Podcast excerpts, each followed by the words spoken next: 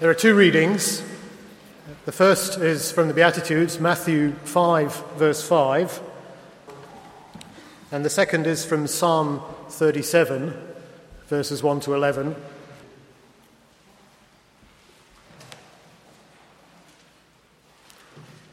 So Matthew 5, 5. Blessed are the meek, for they will inherit the earth. Do not fret because of evil men, or be envious of those who do wrong. For like the plants, they will soon wither, like green plants, they will soon die away. Trust in the Lord and do good. Dwell in the land and enjoy safe pasture. Delight yourself in the Lord, and he will give you the desires of your heart. Commit your way to the Lord. Trust in him, and he will do this. He will make your righteousness shine like the dawn, the justice of your cause like the noonday sun. Be still before the Lord, and wait patiently for him. Do not fret when men succeed in their ways, when they carry out their wicked schemes.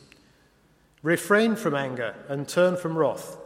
Do not fret, it leads only to evil for evil men will be cut off, but those who hope in the Lord will inherit the land. A little while, and the wicked will be no more. Though you look for them, they will not be found. But the meek will inherit the land and enjoy great peace. This is the word of the Lord. Thanks be to God. Let's pray for God's help as we look at this um, passage together tonight. Let's pray.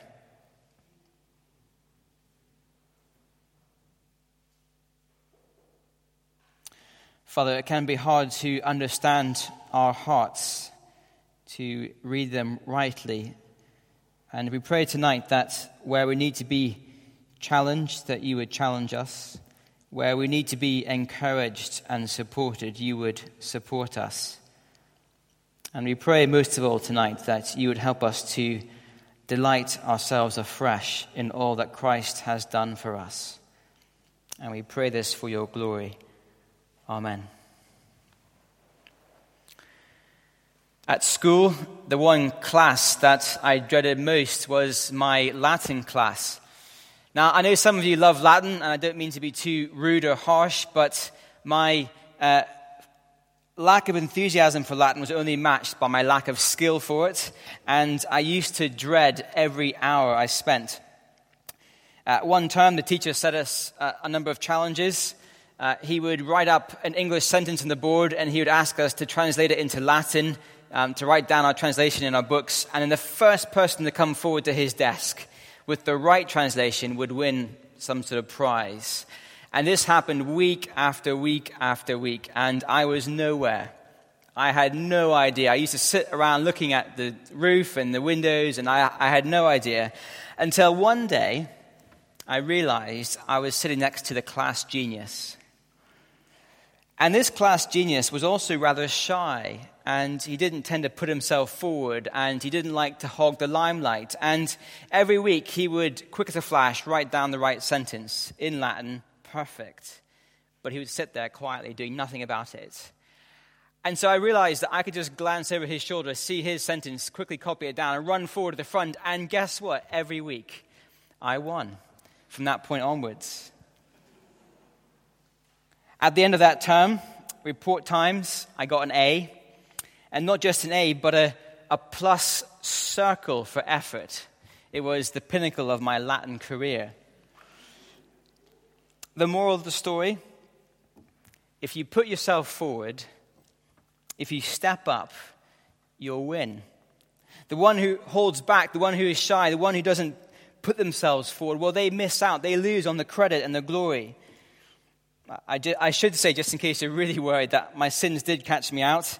Uh, the next term, the teachers swapped the seating plan around, and the class dean was way over on the other side of the room, and my marks plummeted to a C minus circle.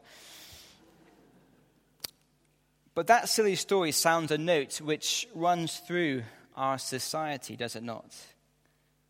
If you want success in life, if you want to be someone, you need to push yourself forward. You need to be right. You need to be better than others. If you don't, you will fail. You will miss out. Think of the TV show The Apprentice. Now, I know the applicants are kind of asked to overplay the point, but as they're interviewed and as they come across on the TV screens, obviously the, the message is clear. You, you, have to push yourself forward, to, prom- to promote yourself, to put your best side forward. You have to brag about your achievements and your abilities. And you have to step forward by stepping on others to stand out from the crowd. Or think of the great mantra of evolutionary theory the survival of the fittest. Surely a mantra which has seeped its way into our society at every level. Well, what does Jesus think? What does he think about how to live a successful life?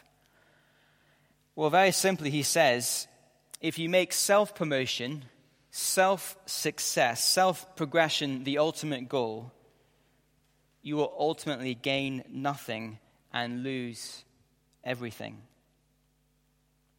For he says in Matthew 5, verse 5, Blessed are the meek, for they will inherit the earth. This is a hugely countercultural thing to say. The very people that we would expect to be at the back of the queue in life, we're told, will be right at the front of the queue. So, why does Jesus say this? Why are the meek blessed? Why are they the ones who will inherit the world? And this is no academic question, for I don't think Matthew 5 is a metaphor or hyperbole. At stake here is the world. Jesus is talking about the perfected earth, the, the new creation, the, the future that lies before us. And he is saying, the ones who will inherit this are the ones who are meek. I should say at this point that in the scriptures, meekness is not weakness, it is not spineless indecision, it does not mean being a doormat for others. Jesus himself was described as being a meek person, but uh, try asking a Pharisee or a temple trader if Jesus was weak or spineless, and they would say, certainly not. Uh, nor is meekness simply being a nice person with a nice, pleasant, sunny personality. So, what is biblical meekness? Scripture doesn't give us a neat, tidy definition anywhere. There's not one verse that tells us exactly what the word means. But I think what's really helpful for us tonight is that the words of Jesus in Matthew 5 are almost certainly a direct reference back to Psalm 37 that Jeremy read for us tonight. And in that psalm, I think we find out a bit more about what the meek person looks like. So let's flick back to Psalm 37 if you've closed your Bibles on page uh, 563 in the church Bibles. And the first thing I want us to see about biblical meekness is that it is an attitude towards God. Glance down with me at uh, verse 11 of Psalm 37. And David writes, But the meek will inherit the land and enjoy great peace. Sound familiar? This is Matthew 5 5 country. So, what does meekness look like in Psalm 37? Well, glance up two verses to verse 9 we read, For evil men will be cut off, but those who hope in the Lord will inherit the land. Those who hope in the Lord will inherit the land, verse 9. Or verse 11, those who are meek will inherit the land. There seems to be a parallel between hoping in God and being meek. They seem to be sort of the same idea in Psalm 37. To be a meek person is to be a person who puts their hope not on themselves or on other people or on other things, but on God Himself. The meek person is the one who hopes in the Lord, who trusts that he will deliver on his promises. Look at how verse 7 back over the page puts it. Be still before the Lord and wait patiently for him. Do not fret when men succeed in their ways, when they carry out their wicked schemes. I think that too is a picture of meekness. It is an attitude towards God which says, I will wait patiently for you. I will put my hope in you. I will trust that you are strong to care, strong to deliver whatever the circumstances, whatever is happening in our lives, the meek person looks to God. Meekness is an attitude towards God. I heard an interview this week with Sir Robin Knox Johnston, who was the first person to sail around the world unaided um, without stopping. And he was being interviewed about a, a new initiative he has, which is to kind of replicate that race using novices in a load of boats. Here's a picture of the kind of boat they're in. And the idea is to get lots of people who have never sailed before and to put them into a load of boats and to send them off across the world on this uh, non stop voyage. Sounds pretty scary. Can you imagine crossing the Pacific Ocean, uh, being an utter novice, having no idea how to sail a boat in all the storms and the waves? But he then added that it's, it's okay because in each boat they put a professional skipper uh, someone who knows what they're doing, someone who's been across the ocean, someone who can manage a boat and manage others on the boat. And because there is a professional skipper on board, the novices can survive. They can get through the journey, they can survive going across the ocean. But of course, on the boat, everyone knows who's the novice and who is the professional skipper. The novice doesn't try to take over from the professional skipper and run the show themselves. No, they, they're meek and they follow the orders of the skipper. And it struck me that that is a picture of what God is like for those who are meek. He is the expert who knows what he is doing in our lives. He is the one who knows how to get across the storms and the surprises in life. And the meek person knows that in the Lord they have found someone who is wiser and more qualified and better equipped to run their lives than they are. They are someone who decides to put their hope, their future, into the Lord's hands and not to keep it in their own hands. Which means, with the psalmist, the meek person is able to wait patiently on the Lord they are able not to fret. And of course, this is not always easy, for often storms will come in our lives. In my second year at Bible college, I became ill with glandular fever. It was an incredibly embarrassing bug to catch as an unmarried man at Bible college because the other name for glandular fever is the kissing disease. Um, to this day, I have no idea how I, I caught it, seriously uh, maybe taking part in some of Pete's uh, mug swapping uh, endeavors.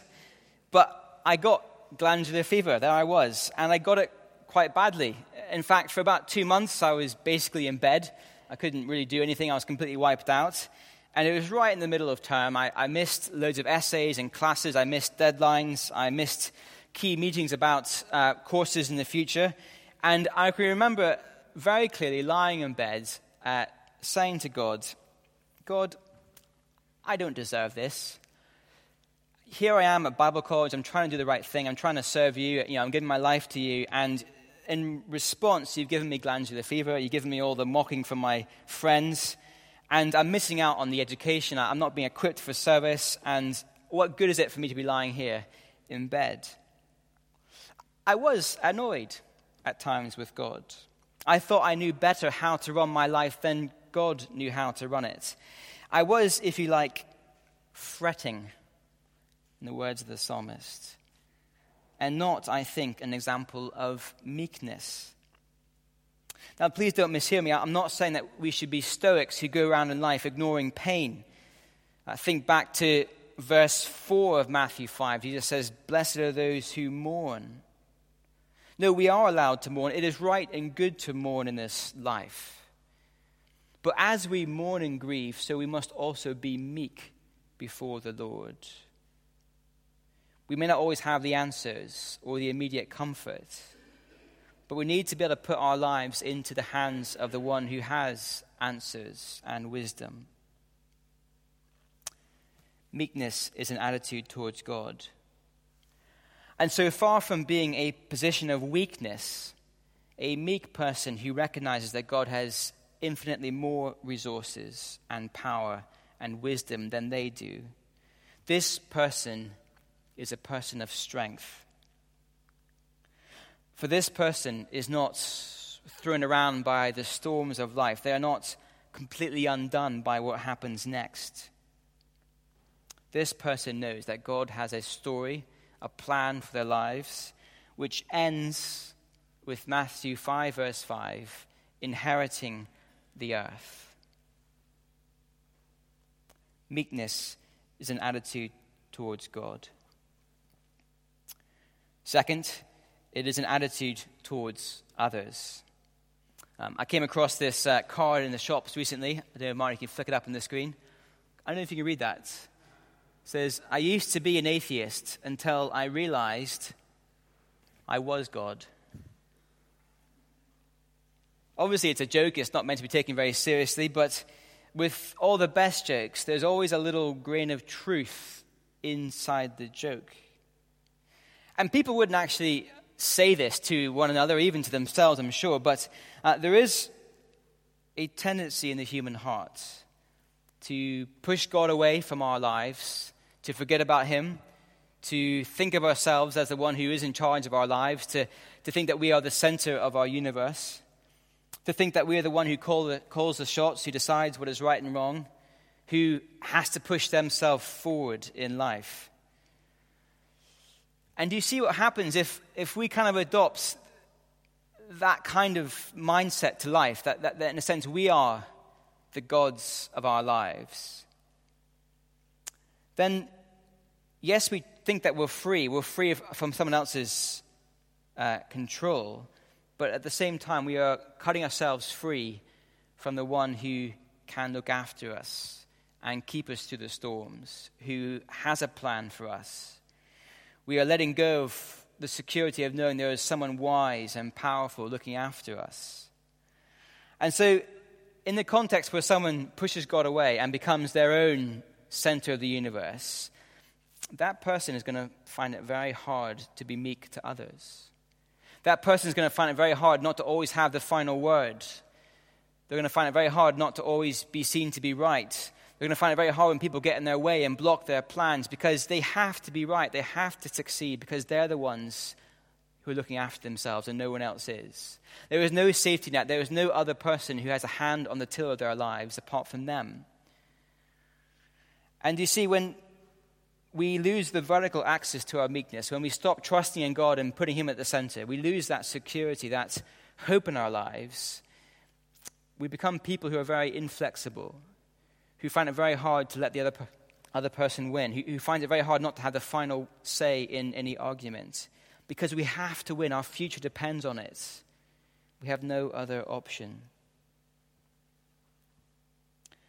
But the psalmist says, Put your hope in the Lord, not yourself. Look at verse 8 of Psalm 37. David says, Refrain from anger and turn from wrath. Do not fret, it leads only to evil. In other words, don't try to sort out everything yourself. Don't feel like you have to sort out everyone else and respond with anger or aggression. Don't, don't fret and worry about other people. No, instead, verse 9, be confident that God will sort things out. Put your hope not in yourself and in your words, but in God and in His ways. And in that position, find the strength to be meek and humble and other person centered. Uh, one great example of meekness in the Bible is Abraham.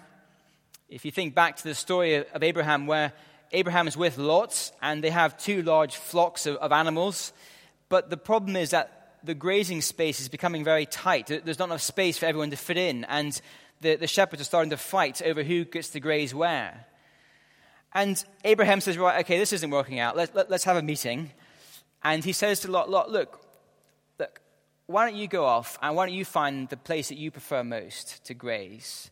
Uh, you have the first pick, and whatever place you leave, I, will go there instead. But, but Lot, you, you take the first, you take the best grazing pasture for your sheep. And so Lot does. And that is meekness from Abraham. That is someone who isn't standing on his rights as the older person who might expect to get the best pick. He's not putting himself at the center. He's saying to Lot, Lot, I'm more concerned about your needs than my needs. I will let you go and have first picks, first pick, and I will find somewhere to fit in. And how could Abraham be like that? How could he extend such kindness to Lot? Well, he had met the Lord, and he was putting his hope in the Lord's promises. He knew God had said to him, I will bless you, I will bless your offspring, I will make you into a great nation. And so Abraham knew he didn't have to fret, he didn't have to sort of bully others to get God's way. No, he could be strong enough to let others go first. Of course, the ultimate example of meekness in the Bible is Jesus. In that famous hymn in Philippians 2, we read that Jesus, who, being in the very nature God, did not consider equality with God something to be grasped, but made himself nothing. And he did this for our sakes. This is not weakness. This is not some spineless uh, action. No, it is a decision of incredible strength that Jesus made. He chose to serve. He chose to take on the frailty of the human nature. He chose to go the way of suffering on the cross. This is meekness. This is biblical meekness. Utter strength, controlled and channeled for the sake and blessing of others. This is the meekness Jesus calls us to.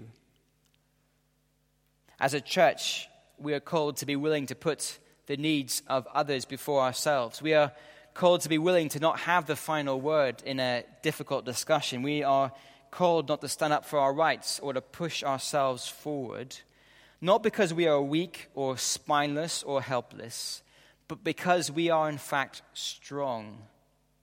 Strong in the Lord, confident in his promises and purposes in our lives, able to put others first because we know that we have a captain standing over and above our lives who will steer us through the storms of life, who will bring us safely home to our inheritance of the new creation.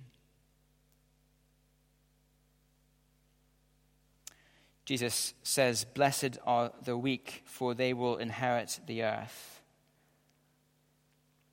This is a massively countercultural thing to say and to believe. We can only do it if we have first found our strength in Jesus Christ. And we can only do it if we fix our faces on the future He promises us that inheritance of the new earth. Let's pray.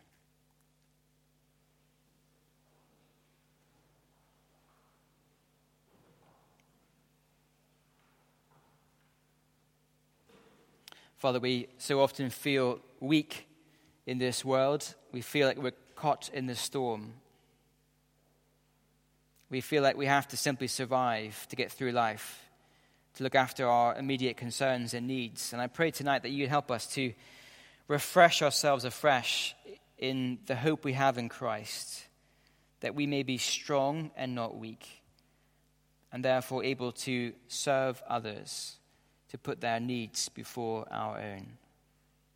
And we pray this that you may be glorified. Amen.